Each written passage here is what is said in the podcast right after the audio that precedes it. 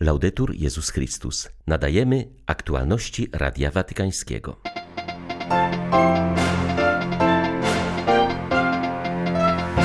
Potrzebujemy uzdrowienia, które usuwa przyczynę zła, a nie tylko jego symptomy, powiedział papież Franciszek do uczestników koncertu charytatywnego mającego na celu popularyzację szczepień na COVID-19. W sanktuarium Matki Bożej Pompejańskiej odmówiono tradycyjną modlitwę zwaną supliką do Królowej Różańca Świętego. Główną intencją było uwolnienie świata od pandemii koronawirusa. W rocznicę urodzin założyciela Czerwonego Krzyża Henriego Dunanta obchodzony jest dziś Światowy Dzień Czerwonego Krzyża i Czerwonego Półksiężyca. 8 maja witają Państwa Krzysztof Brąk i Łukasz Sośniak. Zapraszamy na serwis informacyjny. W obliczu tak wielkich ciemności i niepewności potrzebujemy światła i nadziei. Potrzebujemy dróg uzdrowienia i zbawienia. Chodzi tu o uzdrowienie korzeni, które usuwa przyczynę zła, a nie tylko symptomy. Powiedział papież do uczestników koncertu charytatywnego Vax Life. Ma on na celu popularyzację szczepień na COVID-19 oraz ich udostępnienie dla najuboższych mieszkańców świata. Niech Bóg, lekarz i zbawiciel wszystkich pocieszy cierpiących i przyjmie do swego królestwa tych, którzy odeszli, mówił Franciszek w wideo przesłaniu do uczestników koncertu.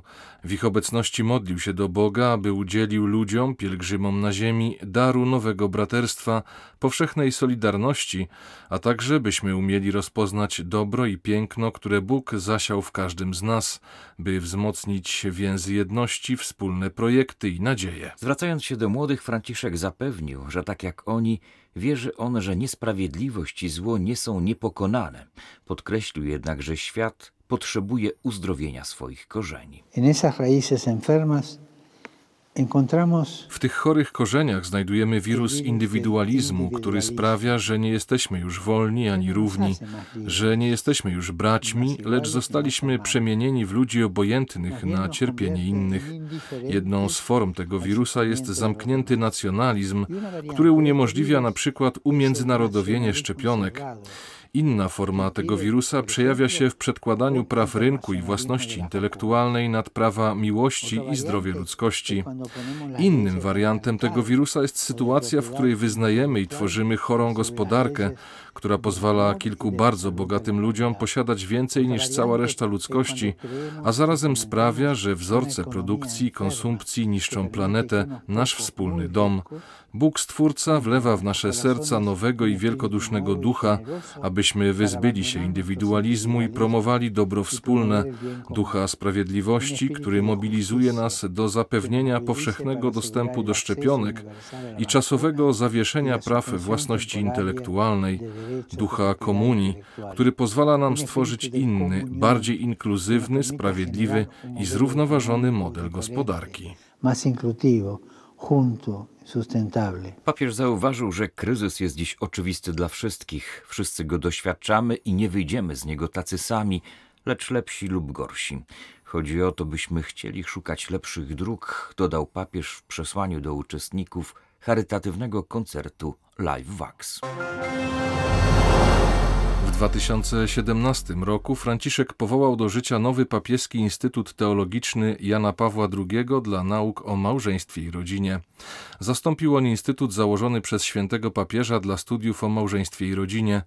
Nowa nazwa sugerowała dowartościowanie głosu innych nauk w teologicznej refleksji.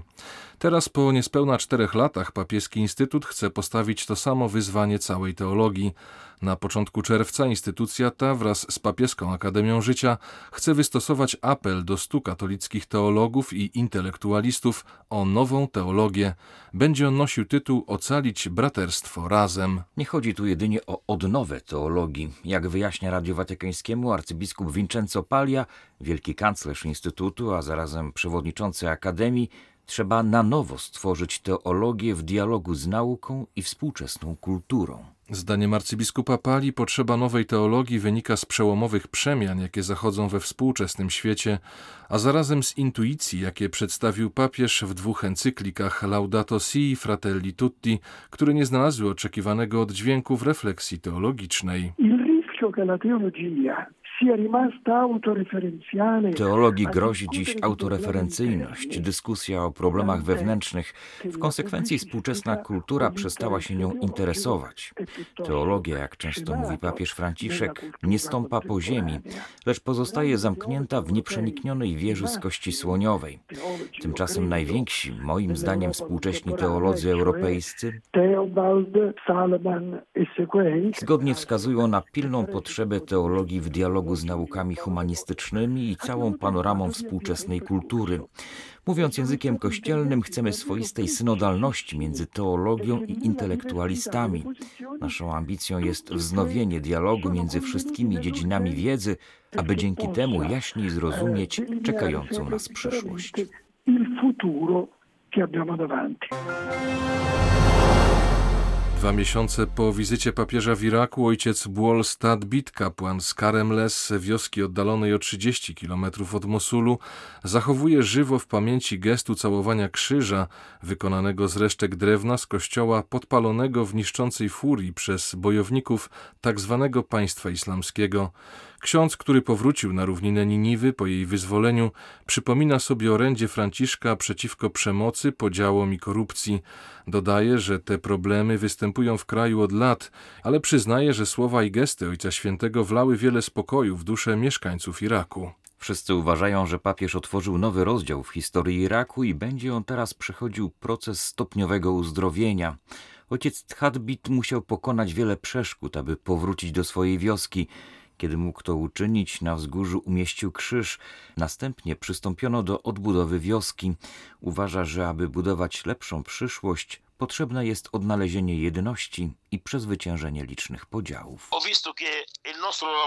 Zobaczyłem, że nasza praca, nasze rany i nasz wysiłek, aby powrócić i podjąć odbudowę, zostały pobłogosławione przez Ojca Świętego. Problemem Iraku są podziały. Jest bardzo ważne, aby wspólnie zdecydować o wyjściu Iraku z tego ciemnego tunelu. Nie jest łatwo to zmienić, ponieważ kultura nienawiści jest bardzo zakorzeniona. Jedna grupa staje często przeciwko drugiej. Miejmy nadzieję, że to, co papież pozostawił, przekształci duszę i przemieni na lepsze Irakijczyków i że ta lekcja pozwoli wznieść się ponad podziały. Vera in Irak, speriamo che vanno oltre questi confini.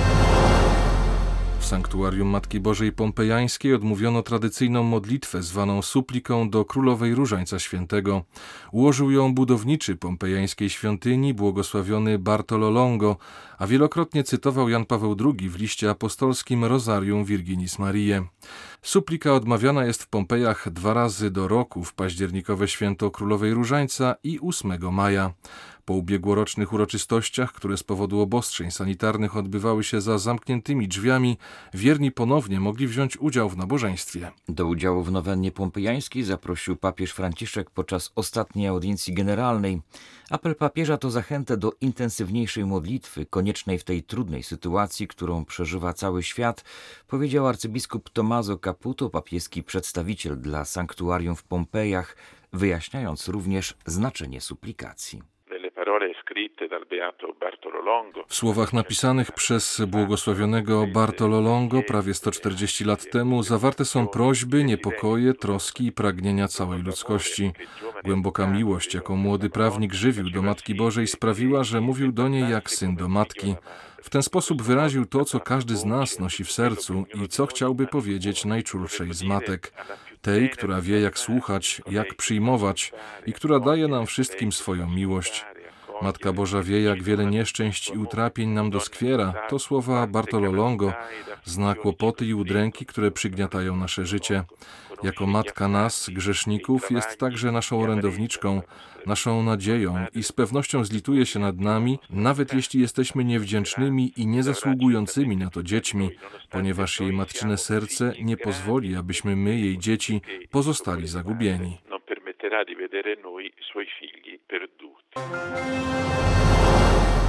Dziś w rocznicę urodzin założyciela Czerwonego Krzyża Henri'ego Dunanta obchodzony jest Światowy Dzień Czerwonego Krzyża i Czerwonego Półksiężyca. To dzień, w którym cały świat zwraca uwagę na odwagę i poświęcenie wszystkich wolontariuszy i pracowników tej międzynarodowej federacji, którzy obecnie ofiarnie pomagają w walce z koronawirusem. Czerwony Krzyż i Czerwony Półksiężyc to globalna i niezależna sieć ponad 14 milionów wolontariuszy oraz 450 tysięcy pracowników. Są oni obecni w ponad 192 krajach. Walka z pandemią COVID-19 stała się dla nas katalizatorem zaangażowania. Zgłasza się wiele osób, które chcą pomagać, zarówno lokalnie, jak i na arenie międzynarodowej. Od rozpoczęcia kryzysu nasi wolontariusze dotarli z pomocą do ponad 650 milionów ludzi na całym świecie, powiedział Radiu Watykańskiemu rzecznik organizacji Tommaso della Longa. Obecnie pracujemy nad planem szczepień. Naszym celem jest pomoc w zaszczepieniu 500 milionów ludzi na całym świecie, czego chcemy dokonać we współpracy z wieloma międzynarodowymi instytucjami. Naszą rolą będzie dostarczenie szczepionek nawet do społeczności najtrudniej dostępnych, doświadczających wojen lub zablokowanych ze względu na klęskę żywiołową. Myślę, że kluczem do sukcesu są wolontariusze, do których mają zaufanie lokalne społeczności. To oni mają szansę przekonać ludzi, jak ważna jest szczepionka. Widzieliśmy to w krajach dotkniętych wirusem Ebola. Tam praca naszych wolontariuszy w zdobywaniu zaufania lokalnych społeczności była fundamentalna. Kanadyjscy biskupi uruchamiają system zgłaszania nadużyć seksualnych popełnianych przez księży. Zgłoszeń można dokonywać również anonimowo na stronie internetowej, jak i telefonicznej. Dwujęzyczny system sfinansował kanadyjski episkopat.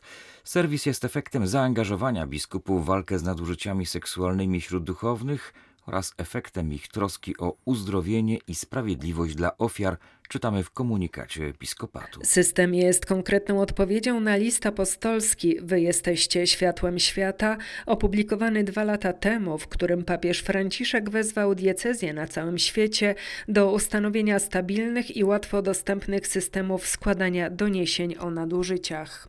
To dodatkowe narzędzie dostępne w całej Kanadzie będzie istnieć obok systemów lokalnych i tym samym zwiększy szanse na wykrycie sprawców i uzdrowienie poszkodowanych poszkodowanych. System jest nakierowany na dobro ofiar, usuwa wiele barier, które do tej pory uniemożliwiały ujawnienie przemocy. Rio de Janeiro, choć przez wielu uważane za najpiękniejsze miasto świata, ma także opinię miasta przestępczości i przemocy. Na jego wzgórzach usytuowane są fawele, czyli dzielnice nędzy opanowane przez grupy handlarzy narkotyków. 6 maja siły policyjne interweniowały w jednej z nich, próbując skonfiskować nielegalne substancje. Doszło do strzelaniny, w której zginęło 25 osób, w tym jeden policjant.